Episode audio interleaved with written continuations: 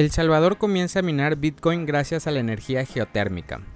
El presidente del Salvador, Nayib Bukele, ha anunciado a través de un corto video en su cuenta de Twitter que El Salvador ha iniciado las operaciones de minería digital, gracias a la utilización de la energía natural renovable que proviene de los volcanes situados en territorio salvadoreño. El Salvador ha invertido en una infraestructura para recoger energía geotérmica, energía proveniente de volcanes, la geotermia es una de las fuentes de energía más tradicionales del país. Actualmente satisface el 23% del total de electricidad consumida en el mercado interno salvadoreño. Bukele detalló hace meses que una problemática respecto a la energía geotérmica que tiene el gobierno salvadoreño es la movilidad. El gobierno obtiene energía renovable a partir de la energía geotérmica desde hace ya 50 años.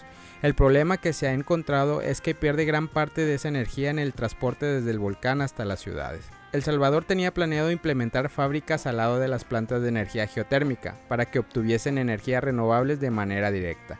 Pero ahora que hablas de la minería de Bitcoin, es plausible que alguien podría instalar un centro de minado de Bitcoin con energía renovable. El exchange latino Buda.com fue reconocido por ScoreChain por ser una app muy segura. El exchange de criptomonedas chilena Buda.com fue reconocido por la empresa proveedora de evaluación de software y criptomonedas, ScoreChain, por ser una de las plataformas para hacer transacciones cripto más seguras del mundo, además por prevención de lavado de dinero y combate contra el terrorismo internacional. Para ScoreChain, el exchange Buda cumple con las regulaciones ALD y SFT y ha implementado políticas y procesos excepcionales para mitigar los riesgos de lavado de dinero y financiamiento del terrorismo. Y detalla que la plataforma ofrece servicios comerciales como Bitcoin, Ethereum y más formas seguras para los usuarios. Perú tendrá su propia stablecoin, el Sol Digital PEN.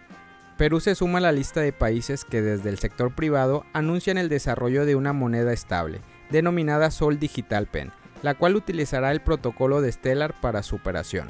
El Sol Digital Pen se encuentra respaldada por moneda local y disponible en la red Stellar para ser integrada en cualquier plataforma. Anclap también planea desarrollar la emisión de un peso digital colombiano en octubre de este año y un peso digital chileno en noviembre del 2021. El Sol Digital Pen se encuentra respaldada por la moneda local disponible en la red Stellar para ser integrada en cualquier plataforma según la noticia reseñada por el portal Press Perú la cual ya puede ser comprada por los peruanos utilizando wallets e intercambiarlas por cualquier otro tipo de moneda extranjera como el peso argentino, el real brasileño, el dólar americano o el euro, entre otras. Lo que resulta en un novedoso sistema de intercambio que permitirá agilizar los pagos transfronterizos sin la necesidad de acudir al tradicional sistema cambiario y de remesas. Tron es declarada como la segunda blockchain con mayor total de transacciones, un tweet reciente de la comunidad de Tron reveló que el ecosistema basado en la cadena de bloqueos se encuentra en el top de transacciones totales de blockchain más populares. Curiosamente, Tron ocupa el segundo lugar con 2.460 millones de transacciones. Por su parte, Solana rompió el gráfico con más de 30 billones de transacciones, convirtiéndose así en la plataforma de blockchain número uno en total de transacciones.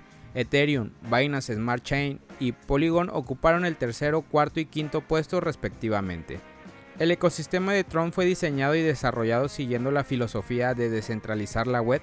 Muchos de los productos involucrados en el ecosistema de Tron son stablecoin, wallet, exchange, tokens no fungibles y aplicaciones descentralizadas.